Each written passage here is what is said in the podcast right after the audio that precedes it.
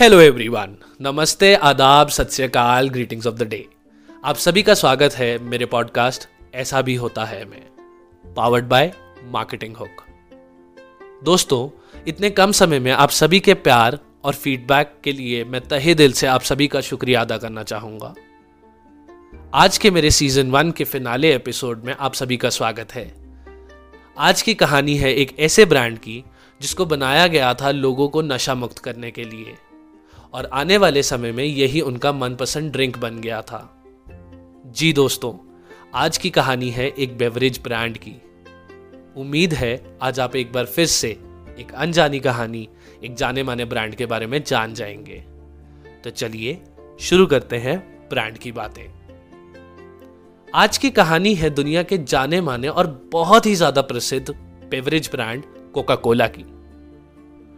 John Pemberton America के Atlanta शहर के काफ़ी जाने माने फार्मासिस्ट थे, जो अपनी लेबोरेटरी में केमिकल टेस्ट करके दवाइयाँ बनाते थे। लोग उनसे सर दर्द, खांसी की और कई बीमारियों के लिए दवाइयाँ लेते थे। असल में जॉन पेम्बर्टन एक ड्रग एडिक्ट भी थे। इसका कारण यह था कि सन 1965 यानी कि 1965 की सिविल वॉर के वक्त वो घायल हो गए थे। जिसके चलते उन्होंने मॉर्फिन नामक ड्रग लेना शुरू किया, जो दर्द कम करने के काम करता था। पर वो इसे इतना फ्रीक्वेंटली इस्तेमाल करने लगे कि मॉर्फिन उनकी आदत बन गई। इस आदत को छुड़वाने के लिए उन्होंने नई दवाई की खोज करनी शुरू की। एक बार उन्होंने एक सब्सटेंस के बारे में पढ़ा, जो कि था कोका लीफ, जो पेरू के लोग अपने अंदर ऊर्जा लाने के लिए चबाते थे। इसके बारे में और जानकारी हासिल करने के बाद पता चला कि इन पत्तियों को इस्तेमाल करने से मॉर्फिन एडिक्शन हटाई जा सकती है। कोका लीव्स का इस्तेमाल इससे पहले विन मारियानी नाम से एक ड्रिंक बनाने के काम आता था, जिसमें वाइन और कोका लीव्स का इस्तेमाल किया जाता था।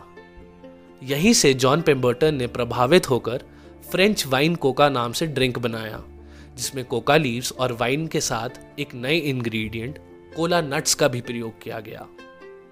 दरअसल कोला नट्स में काफ़ी मात्रा में कैफीन होता है, जिसकी वजह से ये ड्रिंक विन मेरियानी से भी बेहतर कहलाई गई। पेम्बर्टन ने इस ड्रिंक को nervous disorders, headaches, physical exhaustion और मेंटल एग्जॉशन को जल्दी से ठीक करने वाली ड्रिंक कहकर प्रमोट किया। उनका यह भी मानना था कि लोगों को मॉर्फिन या उस जैसे ड्रग से छुटकारा पाने के लिए यह ड्रिंक काम आएगी। पर कुछ समय बाद एक व्यक्ति ने एक आंदोलन शुरू किया, जिसमें सारे अल्कोहलिक प्रोडक्ट्स और वाइन के बिक्री पर रोक लगने की मुहिम चालू कर दी गई। इस आंदोलन को बहुत सहयोग मिला और ऐसा लगने लगा कि जल्द ही ऐसे ही सारे प्रोडक्ट्स पर रोक लगा दी जाएगी। पेम्बर्टन को भी लगा कि अब उनकी फ्रेंच वाइन कोका पर भी रोक लगा दी जाएगी, इसलिए उन्होंने वाइन की जगह एसेंशियल ऑयल्स फ्रूट फ्लेवर्स और सिट्रिक एसिड मिलाकर एक नई नॉन अल्कोहलिक ड्रिंक बनाने के तरीके शुरू कर दिए। सन 1886 में, यानी कि 1886 में, पेम्बर्टन केमिकल कंपनी का निर्माण हुआ, जिसमें जॉन पेम्बर्टन के तीन और साथी भी थे, जिनका नाम था एड हॉलैंड, फ्रैंक रॉबिन्सन और डेविड डो। सभी साथियों ने अपने तजुर्बे के अनुसार इस कंपनी में योगदान दिया और पेम्बर्टन ने अपनी मेहनत सब्सिट्यूट इंग्रेडिएंट ढूँढने के लिए दुगनी कर दी। काफ़ी कड़ी मेहनत के बाद उन्होंने एक ऐसा सब्सिट्यूट पा ही लिया जिसका कार्बोनेटेड वाटर कोका लीव्स और कोला नट्स के मिश्रण के साथ एक नॉन अल्कोहलिक ड्रिंक बन सकती थी। फ्रैंक रॉबिन्सन जो कि इसी कंपनी के एक पार्टनर थे, उन्होंने कोका कोला नाम सुझाया तो सबको वो बेहद पसंद आया। इसी नाम में दोनों इंग्रेडिएंट्स का नाम था। कोका लीव्स और कोला नट्स। कोका कोला शब्द में दो सी लेटर लगाने की वजह यही थी कि रॉबिन्सन उसको आकर्षक बनाना चाहते थे, और इस कंपनी का लोगो भी उन्होंने ही बनाया था। कोका कोला को सबसे पहले अटलांटा शहर के जेकब्स फार्मेसी में बेचा गया, और वहाँ एक ग्लास की कीमत पाँच सेंट हुआ करती थी। एक साल बाद, सन अठारह यानी कि 1887 में, अटलांटा के ही एक फार्मासिस्ट मिस्टर एसा कैंडलर ने जॉन पेम्बर्टन से कोका कोला का फॉर्मूला 1750 डॉलर्स में खरीद लिया और अगले ही साल जॉन पेम्बर्टन की मृत्यु हो गई। पर कोका कोला को कोई नहीं भुला सका, क्योंकि मिस्टर ऐसा कैंडलर ने इस ब्रांड की खूब ब्रांडिंग करी। फन फैक्ट दोस्तों, कहा जाता है कि कोका कोला बॉटल्स की बिक्री सन अठारह सौ चौरानवे में, यानी कि 1894 में, सिर्फ़ आठ ही थी।